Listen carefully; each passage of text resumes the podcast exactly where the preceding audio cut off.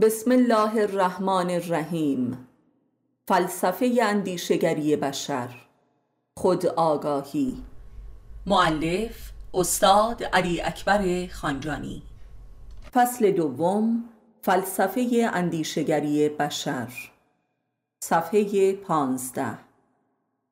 بسم الله الاعلم یک.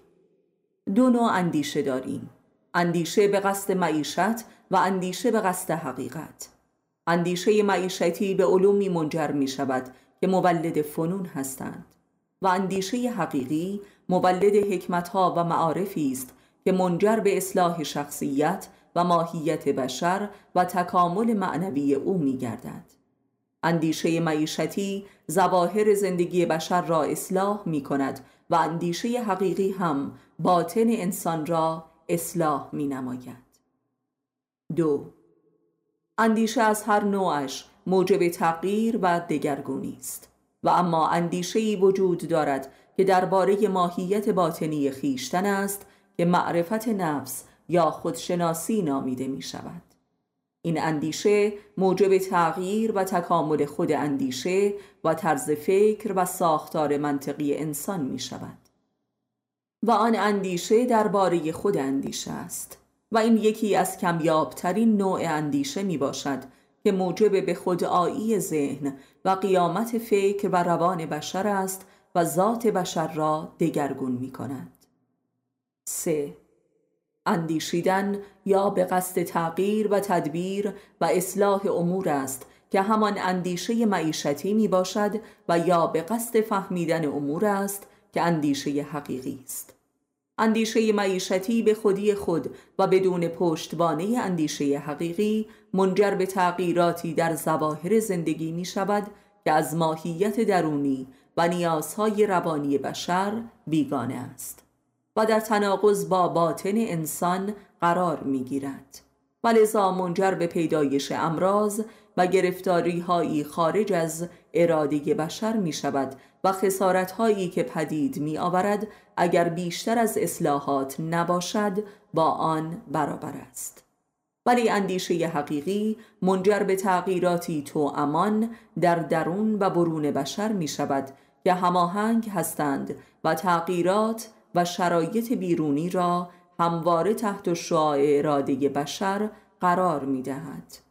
یعنی اندیشه های صرفا معیشتی که مولد علوم فنی هستند اراده و هویت باطنی انسان را به اسارت مصنوعات میکشاند و انسان را در بند این علوم و فنون رنجور و بی اراده می سازد.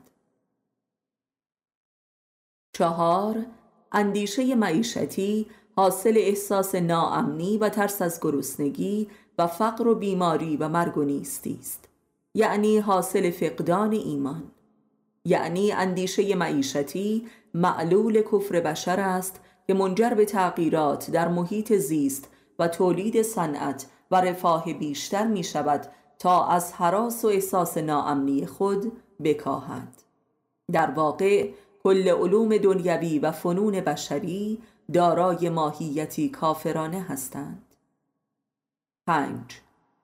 اندیشه حقیقی و معناجو حاصل احساس امنیت در جهان است آنگاه که انسان احساس امنیت و آرامش می کند هستی جهان و وجود خیشتن را به سوال می کشد که هستی چیست؟ از کجاست و به کجا می رود؟ و این همه موجودات و تحولات از برای چیستند و چه معنایی دارند؟ این همان اندیشه معناگرا و حقیقت جوست که مولد حکمت و معرفت و مذهب است و انسان را به باطن جهان و ازلیت و ابدیت آن رحمی نماید. شش اندیشه معیشتی اندیشه سودجوست و در هر چیزی به جستجوی نفعی مادی در جهت رفاه و امنیت بیشتر است.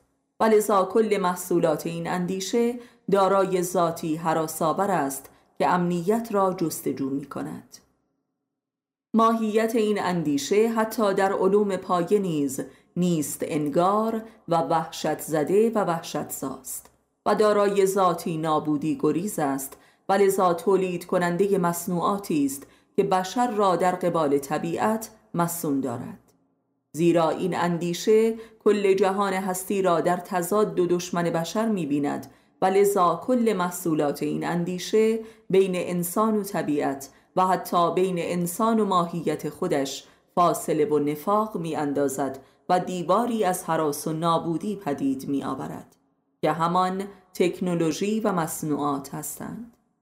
این اندیشه در واقع خالق جهان را دشمن انسان می داند و به نبرد با او می پردازد و نهایتا با پیشرفت علوم و فنون و احساس امنیت مصنوعی خدا و دین او را انکار می کند و سیر پیشرفت اندیشه معیشتی با سیر الهاد و ماتریالیزم و دین ستیزی همراه بوده است. هفت. جنبه ای از اندیشه معیشتی و نیست انگار و کافرانه در طول تاریخ در لباس مذاهب و باورهای مذهبی ادامه حیات داده که جریان علوم و فنون منافقانه را پدید آورده که اندیشه ریاکار است. و لذا از کل امور مذهبی به عنوان حربه‌ای بر علیه ایمان و خدا استفاده کرده است. و ماهیت و نیت این اندیشه ریاکار در استفاده از مذهب نوعی حفاظ معیشتی در قبال خدا و طبیعت است که به صورت مجموعه ای از فنون و آداب به ظاهر دینی خودنمایی می کند که فقط در مواقع خطر و وحشت و ترس از فقر و مرگ و عذاب به خدا و مذهب متوسل می شود این اندیشه ذاتا کافر است.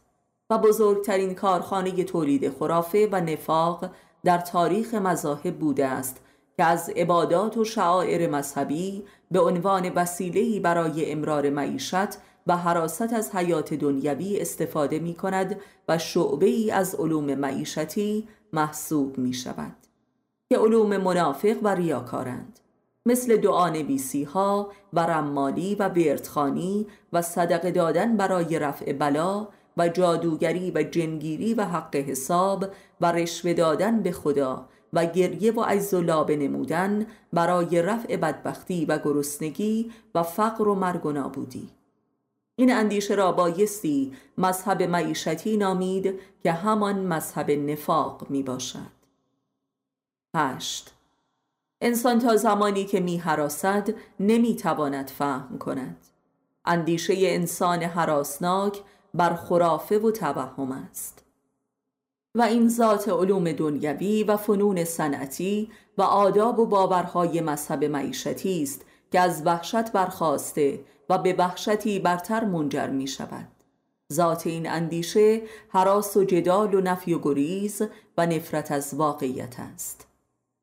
این اندیشه بشر را طبیعت ستیز و خودگریز می سازد زیرا انسان غریزتا میل دارد تا حراس و ناامنی موجود در دل و اندیشه خود را فراموش کند. و لذا این وضع به نسیان و خود فراموشی منجر می شود 9. سیر پیشرفت علوم و فنون در تاریخ با سیر از خود بیگانگی انسان توأم بوده و لذا علوم و فنون مدرنتر به مراتب از علوم و فنون قدیمیتر دارای ذاتی بیگانه تر و مسخ شده تر نسبت به انسان هستند و به همان میزان موجبات از خود بیگانگی تصاعدی بشر می شوند و لذا فنابری های مدرن به طور فضایندهی از اراده و عقل بشر دورتر شده و بر اراده و عقل او مسلط می شوند و لذا دارای طبعی شرورتر و خطرناکتر می شوند و مولد حراسا و خطراتی مهلکتر هستند. و این است که امروزه بزرگترین خطرهایی که هستی انسان در جهان را تهدید می کنند همین تکنولوژی ها و محصولات صنعتی و علوم مدرن هستند. مثل ویروس هایی که از بطن آزمایشگاه ها جهت تسلط بر امراض قدیمی تولید شدند همچون ویروس ایدز و آنفولانزا و جنون گابی و ایبولا و تشعشعات اتمی و پدیده پاره شدن لایه اوزون و صدها پدیده مهلک دیگر. آنچه که از حراس برمیخیزد ناکتر از حراس اولیه است. ده. آیا انسان می تواند درباره چیزی که از آن می حراسد شناختی واقعی کسب نماید؟ هرگز و این است که علوم و فنون بشری تماما بر وهم و خرافه و قواعدی فرضی استوارند و ربطی به شناخت واقعیت جهان ندارند مثلا ریاضیات که مادر همه این علوم است بر اساس نقطه بنا شده است که نقطه هم طبق تعریف آن چیزی است که وجود ندارد. و لذا همه علوم و فنون بشری بر چیزی بنا شده که وجود ندارد. یعنی ذات این شناخت به اصطلاح علمی بشر بر نیستی استوار است یعنی نیست انگار است. یازده.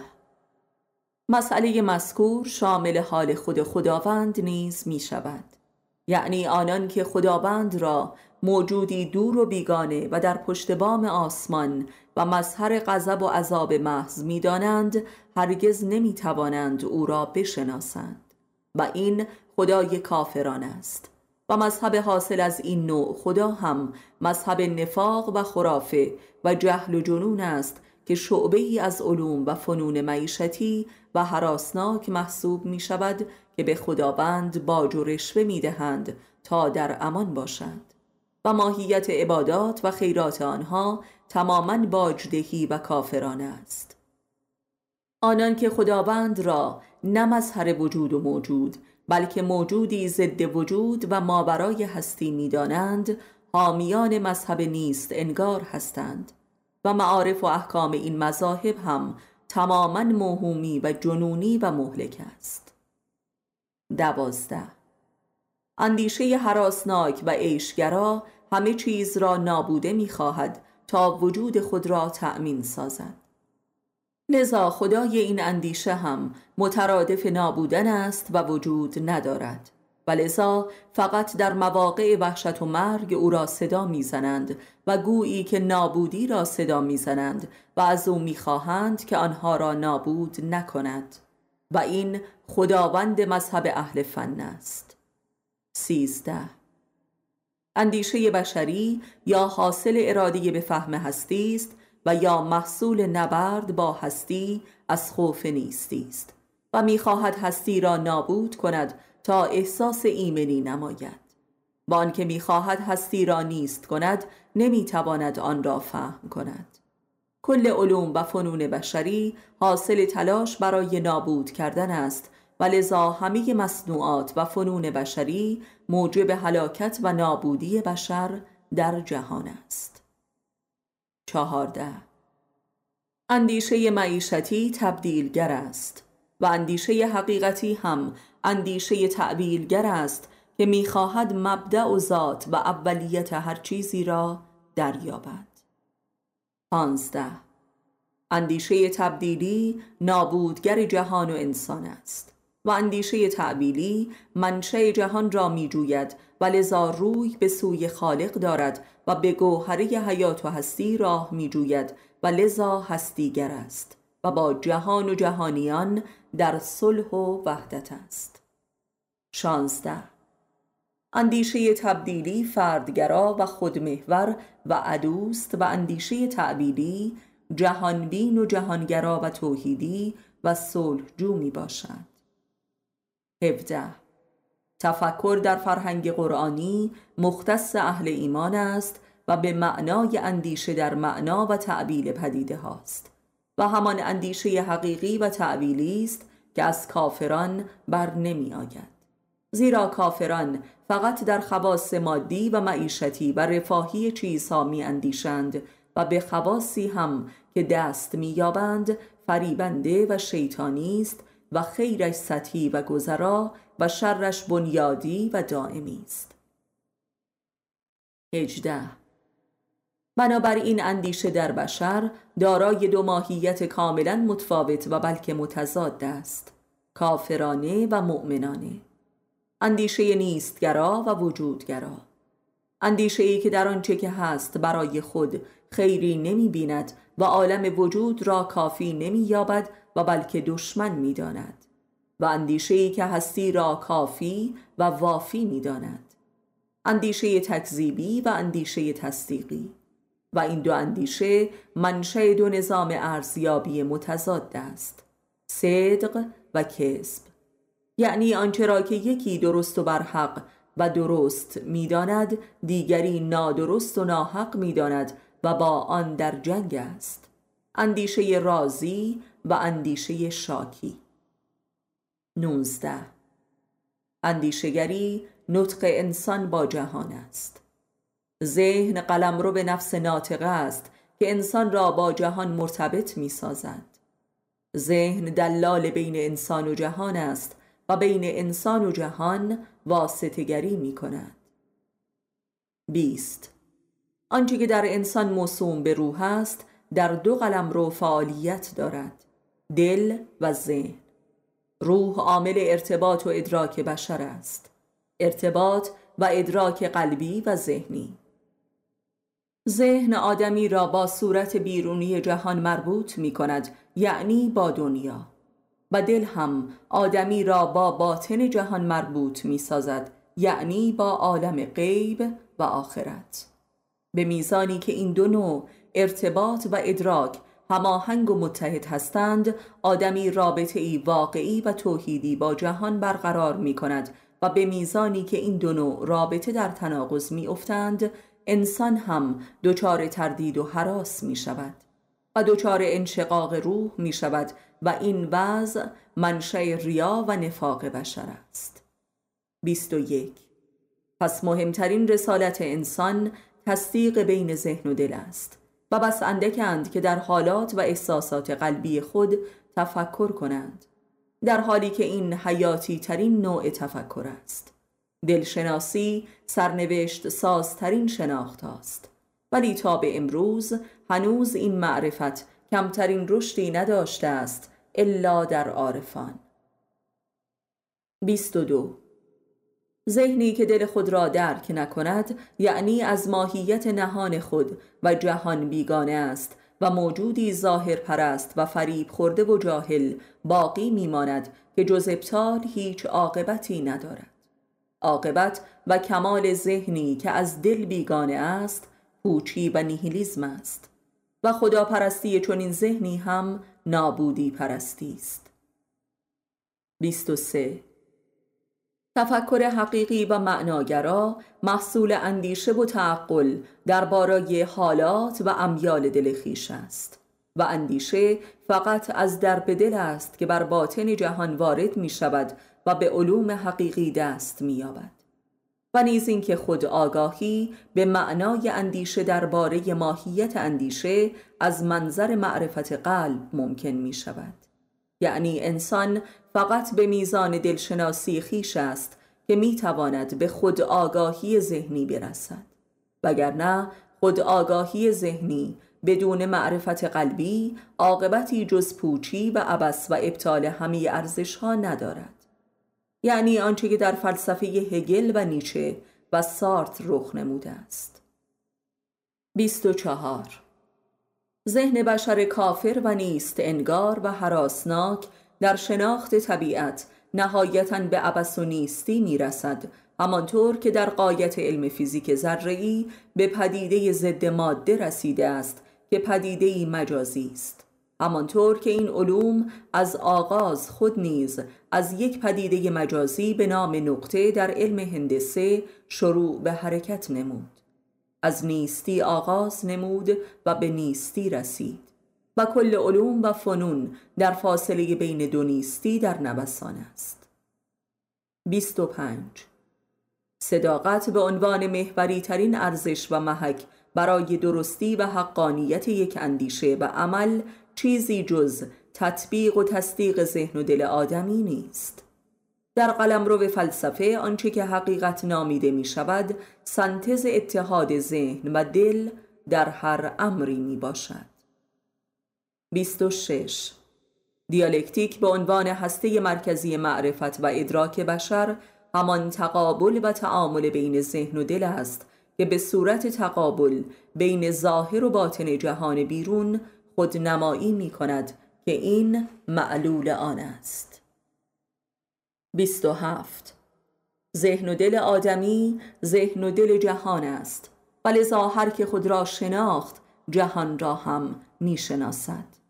آن شناختی از جهان که حاصل خودشناسی انسان نباشد فریبنده و محکوم به ابطال است. 28 دیالکتیک همان دیالوگ و گفتگوی باطنی انسان با خیشتن است و این چیزی جز رابطه ذهن و دل نیست. و به میزانی که این رابطه به تضاد و جدایی می رسد انسان به لحاظ شناخت ساقط می شود و در چاه بین این دو سقوط می کند و این همان نفاق است و سقوط در درک اسفل السافرین 29 دیالکتیک در حقیقت همان ماجرای حدیث نفس بشر است. و لذا همه حکیمان بزرگ جهان مولود این حدیث نفس می باشند و حکمت و عرفان هم محصول این دیالکتیک است که به وحدت رسیده است. سی.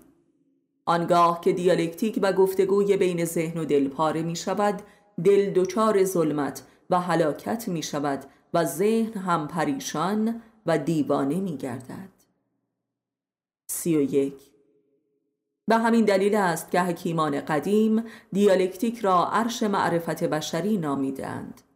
آنچه هم که روان انسان نامیده می شود جریان مستمر رابطه بین ذهن و دل است و آنگاه که این رابطه می گسلد روان انسان از حرکت و خلاقیت باز می ایستد و دچار رکود و خمود می شود و آدمی احمق می گردد سی و دو. آنچه که تعقل نامیده می شود همانا تلاش ذهنی برای درک امیال دل است. و این است که عقل به دین منجر می شود زیرا دل آدمی ذاتا امر به حق می کند چون منظر خداوند و باطن جهان است. بنابراین آن فهمی از دل که منجر به خلاف دین و فضایل اخلاقی می شود بدون شک خودفریبی ذهنی است و لذا چنین فریبکاری در عمل به شکست و رسوایی و عذاب وجدان می رسد بنابراین احکام شرع و عرف و سنن اخلاقی بر جای مانده از تاریخ یکی از مهمترین محک های تطبیق و تصدیق و دیالوگ بین ذهن و دل از بیرون است. سی و سه. آنچه که نفس خود و یا هویت فردی نامیده می شود سنتز رابطه بین ذهن و دل هر فردی می باشد هرچه این رابطه توحیدی تر و متحدتر باشد هویت حاصل از آن قوی تر و متکی به نفسر و مؤمنتر است. سی و چهار. خود آگاهی یعنی آگاهی ذهن بر دل. زیرا دل آدمی کانون اصلی اراده و امیال و عشق و نفرت و خواستن و نخواستن است.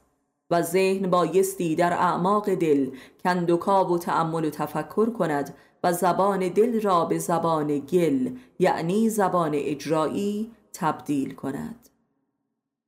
سی و پنج.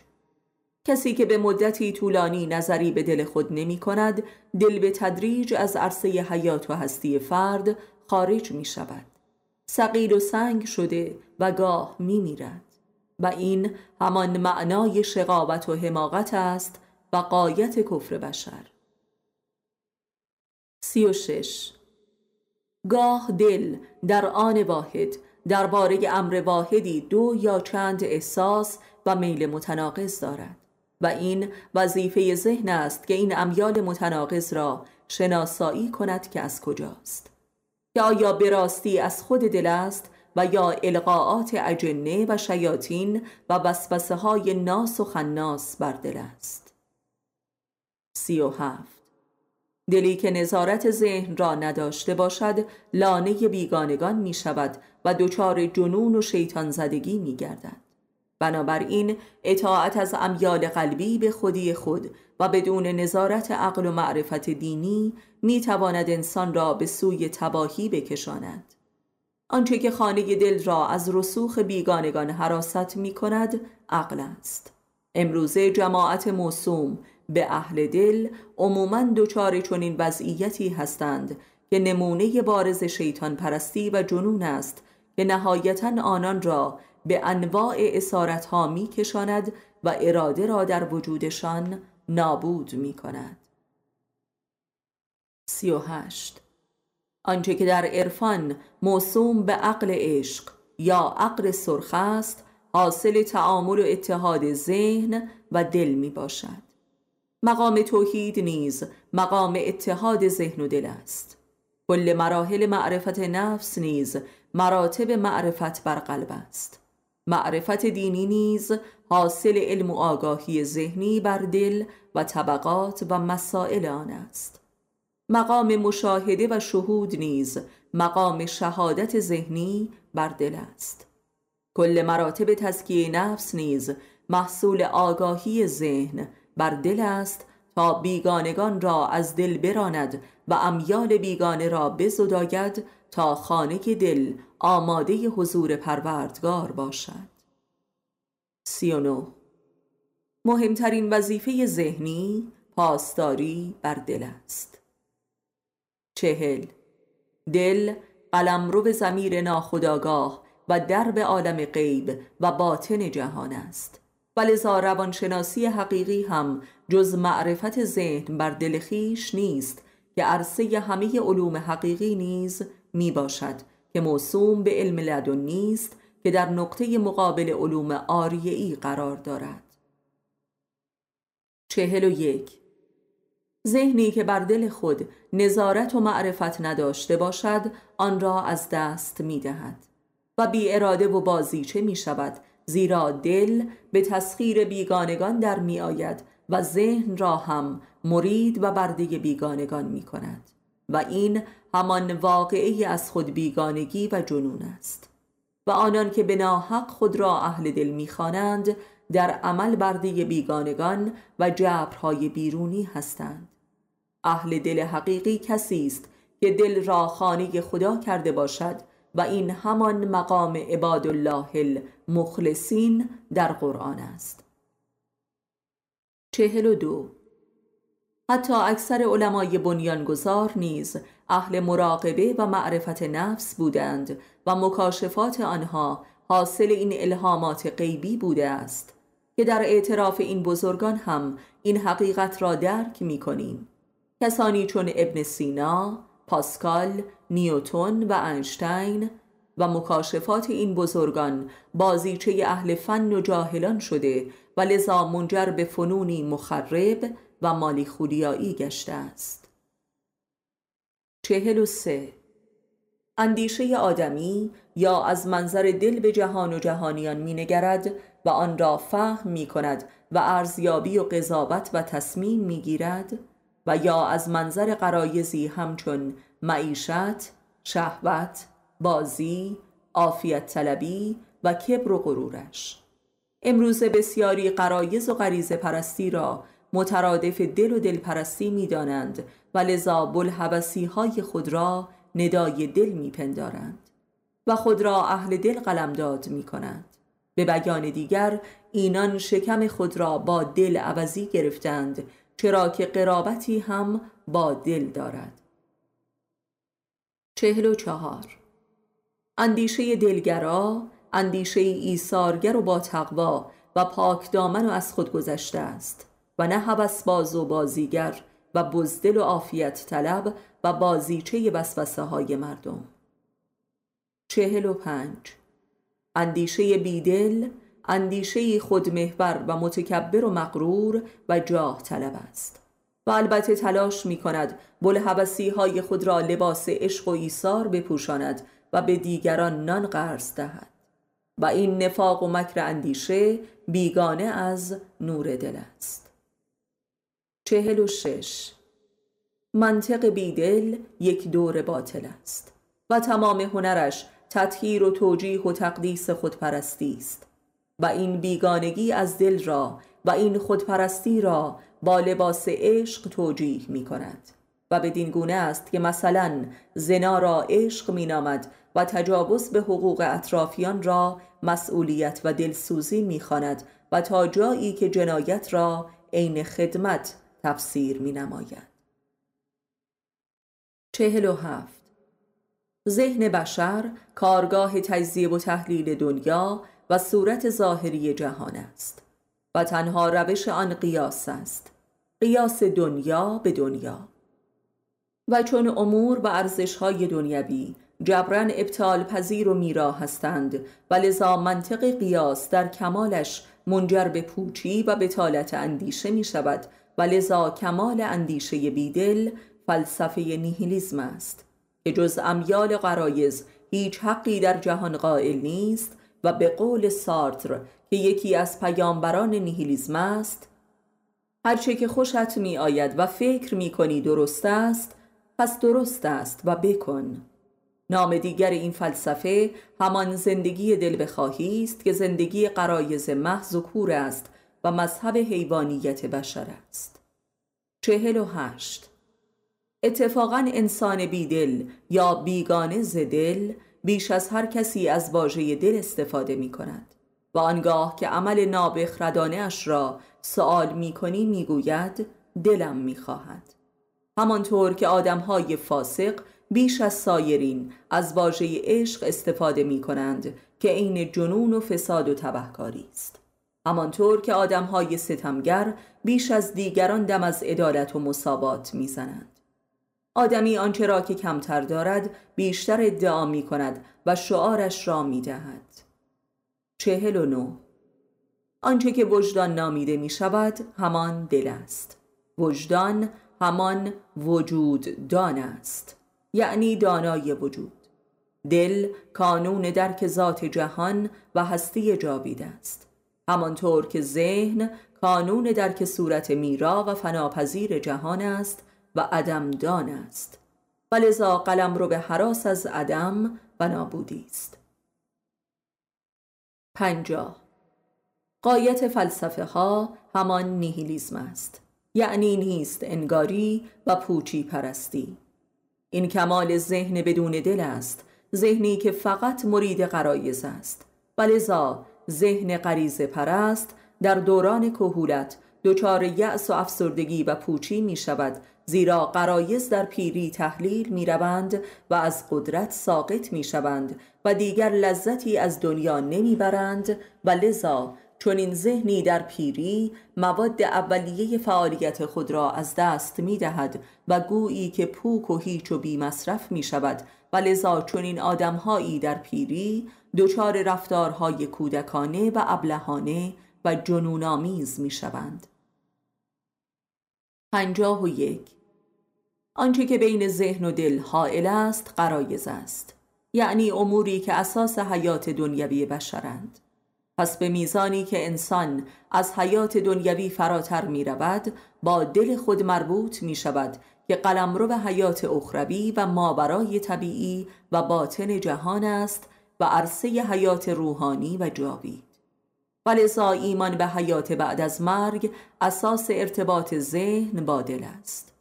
پس اندیشه از درب دل مواجه با معارف جاوید و حقایق روحانی و متافیزیکی می شود و این قلم رو به کشف و شهود و علوم لدنی است پس اهل دل واقعی همانا عارفان و اولیای خدایند که اصفه های تقوا و فضیلت و حیات روحانی می باشند.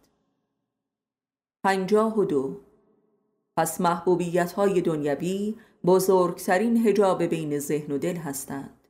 حب مادی و جاه و همسر و فرزندان و عافیت طلبی و مردم پرستی و زرق و برق مادی و ترس از فقر و تنهایی و بیماری و مرگ و نیستی.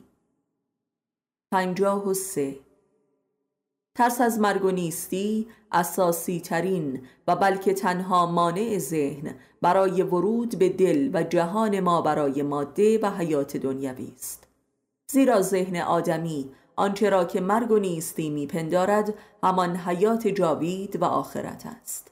و این است که جز مؤمنان خالص امکان ورود به دل خیش را که درب روح است ندارند. و یا کسانی که در دنیا پرستی و ذهن پرستی به قایت پوچی رسیدند. در واقع نیهیلیز می تواند مقدمی ورود به جهان روحانی و دل باشد. همانطور که برخی از فلاسفه پس از درک پوچی و بتالت کل اندیشگری به ناگاه دچار انقلابی باطنی شده و به عرفان و تصوف گراییدند مثل غزالی. عرفان همسویی و اتحاد اندیشه و دل است و به زبانی سیر سلوک اندیشه در وادی دل است. پنجاه و چهار. به بیانی دیگر به قول قرآن بین ذهن و دل آدمی خود خداوند حائل است. و اندیشه به ازن و همراه خداوند می‌تواند بر دل وارد شود یعنی باید زندگی خود را بر احکام دین او منطبق نموده باشد تا از او ازن ورود به عالم غیب را بگیرد و اهل آخرت شود. راه بین ذهن و دل همان دین خداست که باید طی شود. فاصله ذهن و دل همان فاصله دنیا و آخرت است. پنجاه و پنج. احکام دین خدا یعنی احکامی همچون صدق، قناعت، تقوا، پاکدامنی، صبر و گذشت و عدالت و رحمت و عفو جملگی احکام دل هستند. و آدمی باید ذهن خود را به خدمت تحقق این احکام بگیرد تا به خانه دل برسد و بر دل وارد شود. پنجاه و شش. آنکه استاد معنوی یا پیر طریقت و معلم و مربی حقیقی است در واقع کارش جزی نیست که شاگرد و مرید را با راه دل آشنا کند. یعنی ذهن او را برای رسیدن به دل مهیا نماید و او را موفق به درک اسرار دل نماید و اهل دل سازد. پنجاه و هفت. ذهن هر فردی یک مدار بسته و خودمحور است و از خود هیچ ره خروجی ندارد و کار استاد و مراد حقیقی این است که ره خروج را به مرید بنمایاند و او را در این رهایی یاری دهد و به سوی دل بکشاند. پنجاه و هشت. ذهن آدمی در اطاعت از خودش هرگز نمی‌تواند خودش را فهم کند و بشناسد. ذهن به میزانی که به امر دل عمل می کند به خود آگاهی می رسد زیرا دل به مسابه خود و هویت ذهن است و ناخداگاه اندیشه است. استاد و مراد یک انسان اهل دل و دلشناس است و مرید در مرحله نخست در اطاعت از امر مرادش به تدریج با دل خود آشنا می شود. زیرا امر مراد امر دل است و دل همه انسانها یکی است. در واقع مرید باید ذهن خود را به دست دل مراد بسپارد تا به خود آید و این تنها راه تعلیم و رشد ذهن است. پنجاه و نو در مدارس ذهن شاگرد فقط تحت تلقین معلم است و نه تعلیم و تلقین فقط پروار و چاق کردن و تنبل نمودن ذهن است و نه به کار انداختن و فکور ساختن آن. ذهن فکور ذهنی است که تحت تعلیم یک پیر معرفت به مسابه امام باشد که خودشناسی بیاموزد. در مدارس شاگردان حد اکثر می آموزند که چگونه جهان و زندگی را از چشم معلمین خود ببینند و تجربه کنند. و لذا آموزه های مدرسه‌ای و کتابی یکی از موانع بزرگ بین انسان و جهانش در عصر جدید می باشد و خود از عوامل اصلی از خود بیگانگی انسان مدرن است. و لذا یکی از مهمترین هجاب های بین ذهن و دل انسان مدرن همانا سواد و اطلاعات مدرسه است. این همان موضوع نبرد بین مولوی و شمس تبریزی بود. شست علم حاصل از نزد خود اندیشیدن است. اندیشه ای بی واسطه و این همان در نزد دل با دل و به همراه دل و در خدمت دل و در دل اندیشیدن است.